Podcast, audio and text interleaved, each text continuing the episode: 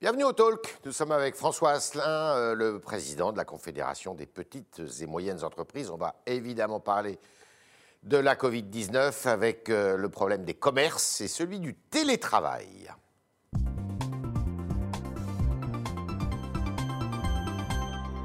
François Asselin, merci d'être parmi nous. Alors, vous avez lancé un appel il n'y a pas très longtemps avec d'autres, no- notamment M. Geoffroy Roux de Bézieux, pour demander à ce que les commerces rouvrent le 13 novembre. Pourquoi le 13 novembre? Parce que ça fera 15 jours que le président de la République a demandé à ce que la France reconfine. Est-ce que vous avez été entendu? Est-ce que vous allez pouvoir être entendu? Alors, nous n'avons pas été entendus sur euh, l'ouverture euh, des commerces puisqu'ils ont été fermés. Donc, nous espérons, avec tous les efforts que nous faisons en ce moment, on travaille avec nos branches professionnelles qui représentent tous les commerçants pour voir quelles sont les mesures sanitaires qu'on peut euh, euh, s'appliquer pour faire en sorte de renforcer la barrière sanitaire par rapport à l'épidémie. Oui. Donc, nous espérons que d'ici, évidemment, le 13 novembre, eh bien, nous puissions réouvrir tous les commerces. La réponse du gouvernement, c'était de fermer les, les- les produits dits non essentiels dans les grandes surfaces pour éviter la distorsion de Mais concurrence. est-ce que vous pensez que vous allez pouvoir rouvrir? Ça dépend de quoi? Ça dépend tout simplement de la décision euh, euh, d'une partie du gouvernement qui est en charge de l'évolution pandémique et de dire est-ce que, eh bien, effectivement, avec les mesures que vous allez appliquer, on va pouvoir euh, réouvrir les commerces. C'est pas, là fait- que- c'est pas là qu'on s'infecte, d'après vous? Ah, Vous savez, ben, on ne sait pas. Mais alors, si c'est là euh, où on s'infecte, il faut nous le dire. Euh, Ouais. Parce que j'ai l'impression que finalement, le sort de l'évolution de la pandémie va finir par euh, dépendre que des commerces de proximité. Euh, il y a d'autres pays qui ont pris une, une- une stratégie inverse. Vous prenez l'Espagne, ils ont fermé les magasins de plus de 800 mètres carrés, ce que nous ne demandons pas. hein. Ils ont ouvert les petits commerces. Donc, euh, j'ai l'impression que tous les gouvernements tâtonnent par rapport à l'évolution pa- La pandémique. fermeture des rayons euh, de produits dits non essentiels Ouais. dans les grandes surfaces, est-ce que ça, c'est propre à vous aider? Pas vraiment, c'est propre surtout à, à- à limiter, on va dire, le sentiment d'iniquité qui s'installe. Mais ça ne peut pas durer dans le temps. C'est court-termiste, parce que bien évidemment, Champagne, chez les, bah, chez les grands euh, distributeurs numériques, voilà, on, on les connaît. Les commerçants ont davantage peur de la faillite que du Covid? Bien évidemment, vous savez, euh, d'abord, ce sont des gens tout à fait responsables. Ils ont eu une position exemplaire dans l'immense majorité des commerces. Eh bien, les mesures sanitaires étaient, étaient respectées. Ils ne demandent qu'une chose, c'est de les renforcer. Ils veulent protéger leurs salariés, leurs clients, eux-mêmes, leurs concitoyens. Donc, euh, à partir du moment où effectivement on respecte cela, eh bien, pourquoi les empêcherait-on de travailler? C'est une vraie question. Combien d'entreprises sont en jeu, jouent leur avenir et combien de salariés jouent leur avenir là? C'est catastrophique. 220 000 commerces aujourd'hui sont directement impactés. Euh, Ouais. Vous avez environ derrière 3 millions de salariés. Et puis la grande distribution va être, elle, être, euh, elle aussi impactée par les mesures Ouais. de fermeture de rayons Ouais. non essentiels. Donc, euh, bien évidemment, euh, sur une population déjà très fragile par rapport à la première période euh, de pandémie, enfin de, de confinement, autant vous dire que plus euh, le- la France devient écarlate, plus nos commerçants et nos indépendants broient du noir. Il faut savoir pour, euh, pour nos auditeurs, c'est que euh, quand le chiffre d'affaires s'arrête, eh bien les revenus s'arrêtent, Euh, donc pas de chômage. Euh, il leur reste une- qu'une chose, c'est leur dette. La- Les banques jouent le jeu. Comment ça se passe avec les loyers? Est-ce que vous avez eu, parce que vous avez été assez insistant là-dessus, Oui, c'est un vrai sujet les loyers. euh, il y a un fonds quand même, un fonds Alors, a- de Oui, alors il y, a- y y y le fonds de solidarité qui s'est mis en place, qui a été déplafonné pour monter jusqu'à 10 000 euros. Mais vous avez beaucoup de commerces où les loyers, euh, plus les dettes, plus le stock qu'il faut financer maintenant, parce que nous sommes juste avant les périodes de Noël, eh bien font que ce fonds de solidarité ne va pas être suffisant. Et quant au loyer, l'accord avec le bailleur, encore faut-il que le bailleur soit d'accord pour laisser un loyer sur trois. Donc nous sommes très inquiets. Ce fonds sera insuffisant si on va jusqu'à Noël. Oh, il va être très compliqué, bien sûr, ça sera insuffisant, parce que le stock reste un problème Il y a majeur. des commerçants réfractaires qui ouvrent quand même. Il y a des commerçants qui sont, mais écoutez, ils sont rendus tellement euh, au bout, hein, euh, comme vous le disiez fort justement, ils, n'ont- ils ont plus peur de la faillite finalement euh, que euh, de la pandémie. Donc ils sont jusqu'au bout, ils essayent de sauver leur peau quelque part. Mmh. On peut le comprendre. Pour autant, il faut respecter la loi, parce que sinon rien n'est possible dans ce pays. Alors, grand sujet, le télétravail. Il y a des négociations d'ailleurs qui sont engagées depuis euh, quelques heures sur ce sujet. Vous, sur le... Alors, la ministre du Travail, Madame Borne, a dit le, travail, euh, le télétravail obligatoire. Euh, Est-ce que euh, vous, vous êtes favorable à cette option? Alors, ce qu'a dit la ministre, c'est assez subtil c'est le télétravail obligatoire pour tout ce qui est télétravaillable. C'est-à-dire que si vous avez un poste qui n'est pas possible en télétravail, vous devez. Dans le bâtiment, notamment. dans le bâtiment, oui, mais pas que. Dans l'administration, voyez-vous, on a souffert d'une chose euh, pendant la première période de confinement c'était l'arrêt de l'administration, l'instruction des permis de construire, des autorisations de travaux. Tout ça était à l'arrêt. Il n'y avait pas d'administration. Et, et l'administration travaille, là.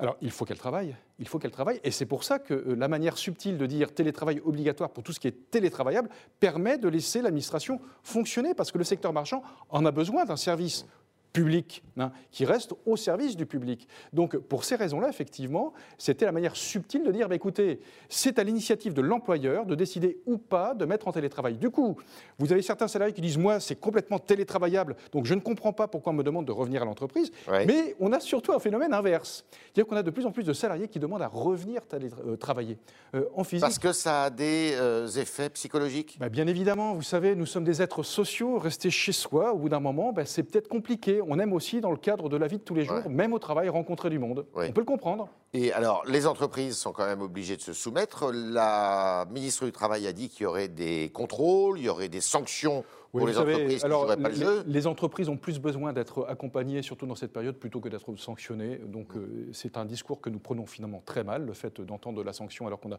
surtout besoin d'être soutenu et accompagné. C'est des sanctions qui, qui s'évaluent comment ça? Bah, On ne sait même pas, voyez-vous. On ne sait même pas. C'est-à-dire que là, pas encore en œuvre, ça. C'est pas encore en œuvre, bien évidemment. Mais pour autant, euh, lorsque c'est possible de télétravailler, bien évidemment, il faut le faire pour des raisons évidentes de risque pandémique. Pour autant, eh écoutez, ça doit rester à l'initiative de l'employeur et du salarié, et c'est dans le dialogue social serein et non contraint qu'on arrive à trouver des solutions. Dans votre dialogue avec le gouvernement, qu'est-ce qui doit sortir? Il doit sortir quoi un projet de loi, il doit sortir pour euh, l'instant, nous sommes un accord. voilà, pour l'instant, nous sommes dans, un, dans une phase de concertation, euh, de négociation. Il va durer combien de temps? Oh, bah, Ça va être assez rapide puisqu'on doit euh, atterrir avant la fin du mois de novembre, voyez-vous? D'accord. Donc nous sommes en train de nous concerter avec les partenaires sociaux pour trouver un accord sur eh bien, la période que nous traversons, à savoir du télétravail imposé quelque part. C'est-à-dire que là, c'est plus une continuité de l'activité euh, au domicile euh, qu'en dehors de l'entreprise, plutôt que finalement euh, le chemin classique du, du, télétravail quand tout se passait bien dans le pays, quand il n'y avait pas de pandémie. Donc effectivement, là, on a un phénomène d'urgence, et c'est peut-être pas idiot de se dire quelles pourraient être les règles communes. Alors, il y a, donc c'est un accord qui va être. C'est un accord qui, alors, qui... Et qui ne sera pas pérenne, qui sera pour le temps de la pandémie Eh bien, c'est là où nous sommes en discussion avec les partenaires sociaux pour te dire il faut séparer cette période tout à fait exceptionnelle, ne pas négocier sous la pression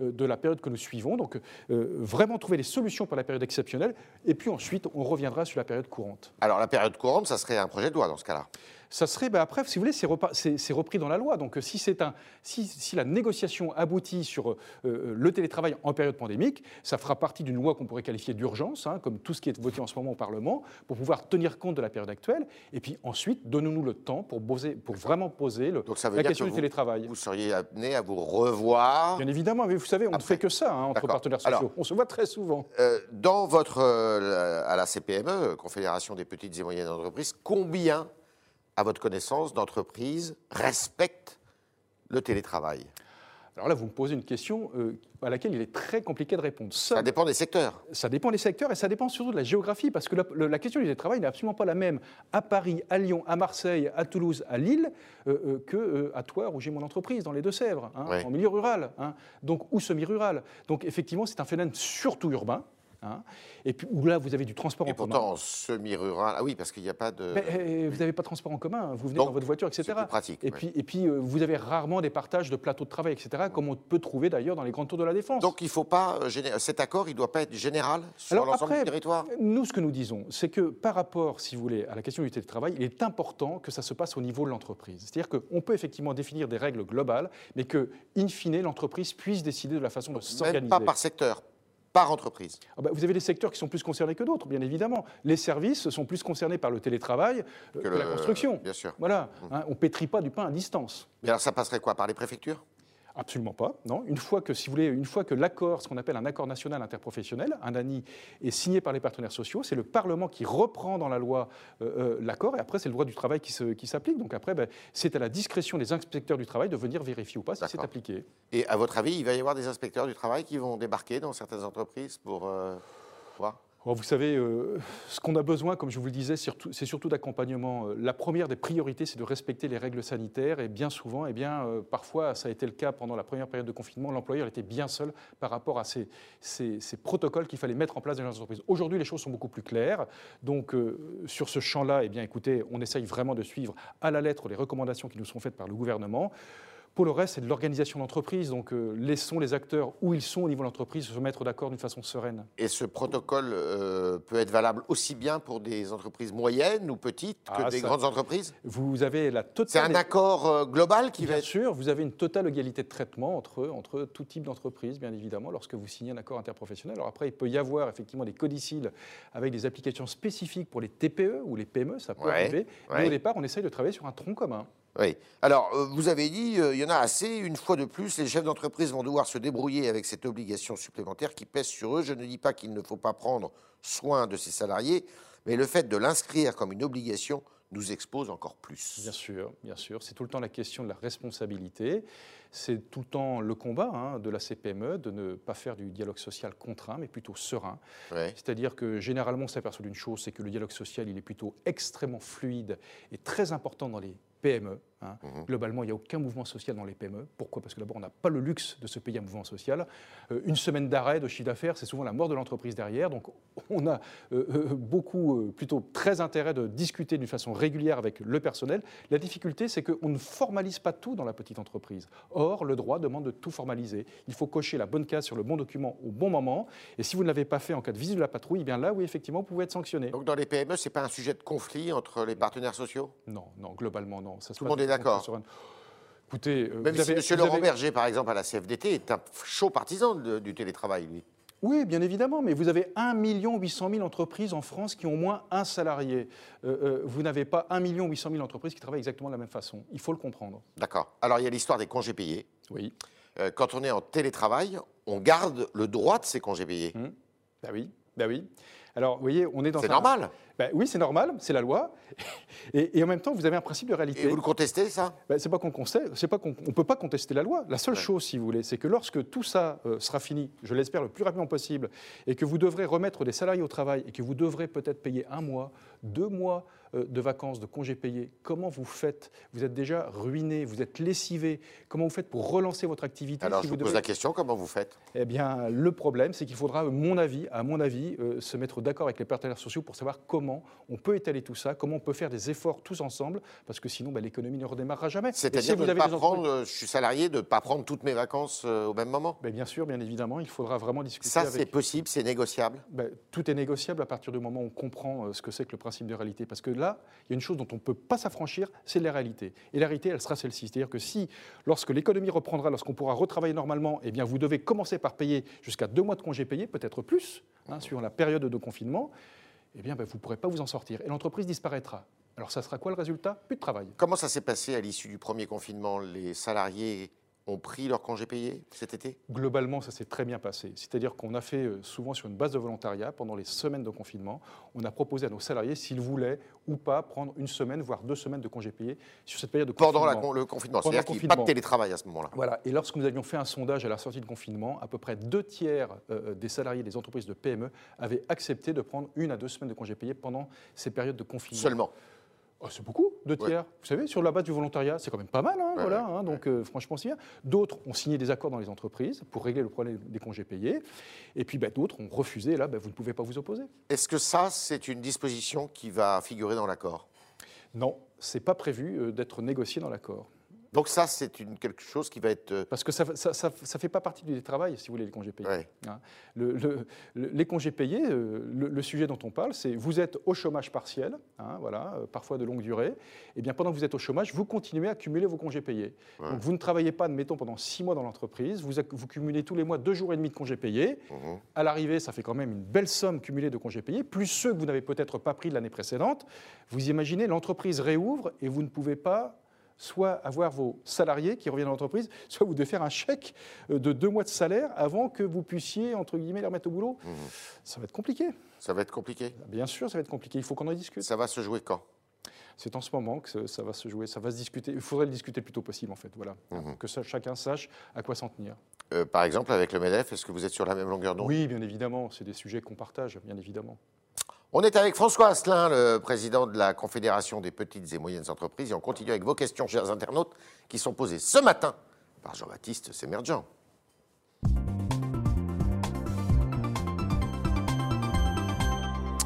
Bonjour Jean-Baptiste. Bonjour Yves, bonjour François Asselin. Bonjour. Alors j'ai une première question, vous allez voir, c'est une réaction, c'est une réaction et c'est une question très de terrain. C'est Brigitte. Brigitte, elle vous demande ce que vous allez faire pour les salons de coiffure qui sont actuellement fermés. Alors, vous voyez la- la- l'absurdité de la situation. Avec l'interdiction d'aller coiffer à domicile. hein. Ça, il y avait, vous aviez des coiffeurs à domicile ou coiffeuses à domicile. On les a interdits d'aller coiffer à domicile par équité de concurrence avec les coiffeurs qui ont un magasin de coiffure. Hmm. hein. Donc résultat, eh bien, tout le monde est déçu et tout le monde n'est pas content. hein.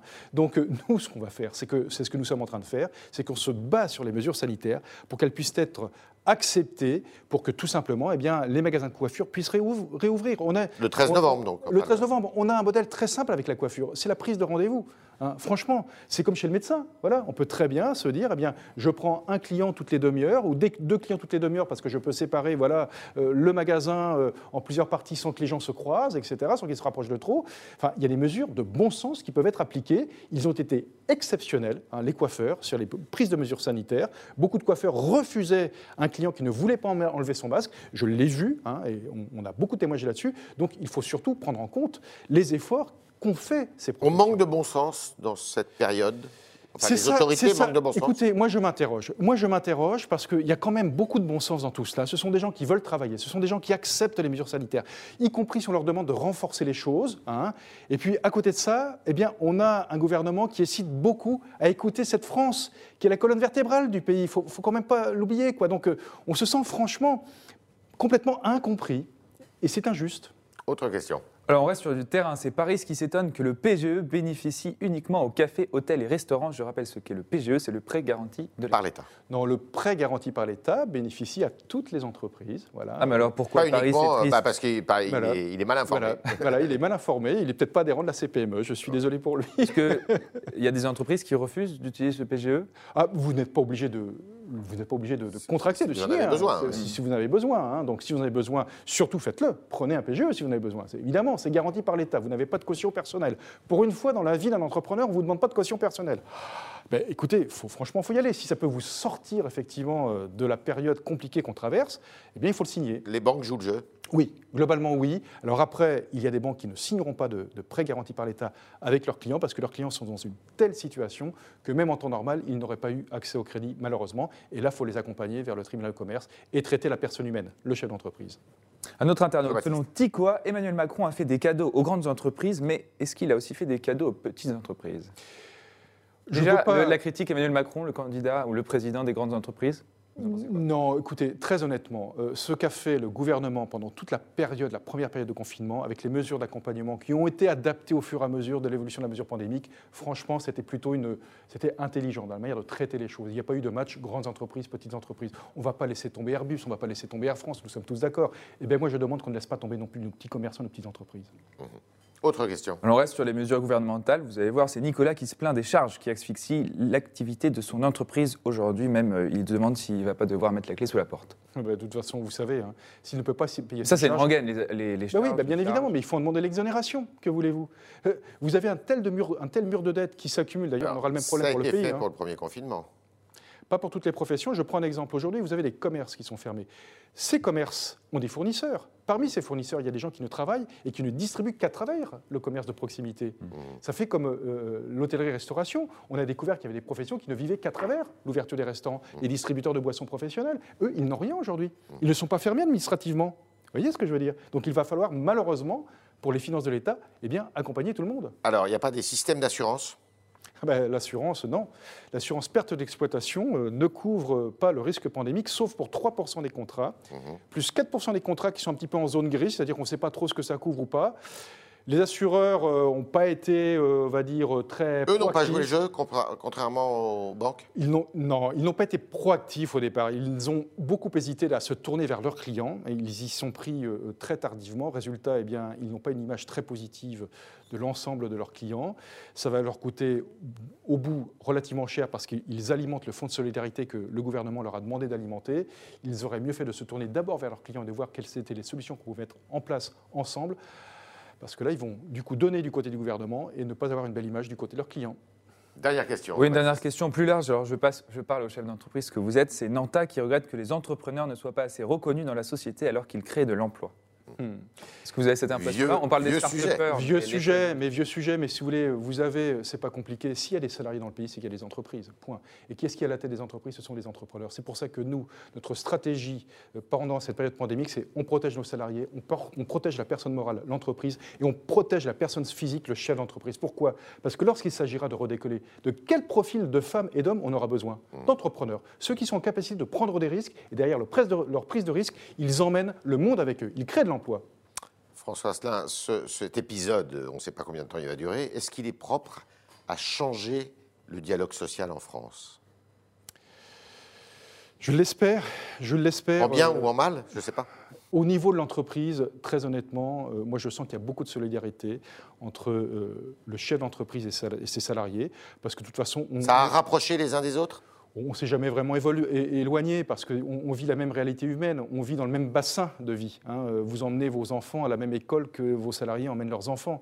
hein. Et c'est pour ça que souvent la charge émotionnelle est terrible lorsque vous devez licencier, parce que vous licenciez pas un numéro, vous licenciez une personne que vous connaissez, que vous avez vu grandir, qui parfois vous a même vu grandir. Moi j'ai repris l'entreprise il y a 28 ans, j'aime mieux vous dire, il y en a qui m'ont connu en culotte courte, et je les vois partir en retraite. C'est des moments mais profondément humains. C'est beau cette chose-là. Donc effectivement, euh, dans nos entreprises, dans des périodes compliquées comme ça, ça se resserre le lien, parce qu'on voit bien que l'angoisse des uns et l'angoisse de l'autre, ça fonctionne dans les deux sens.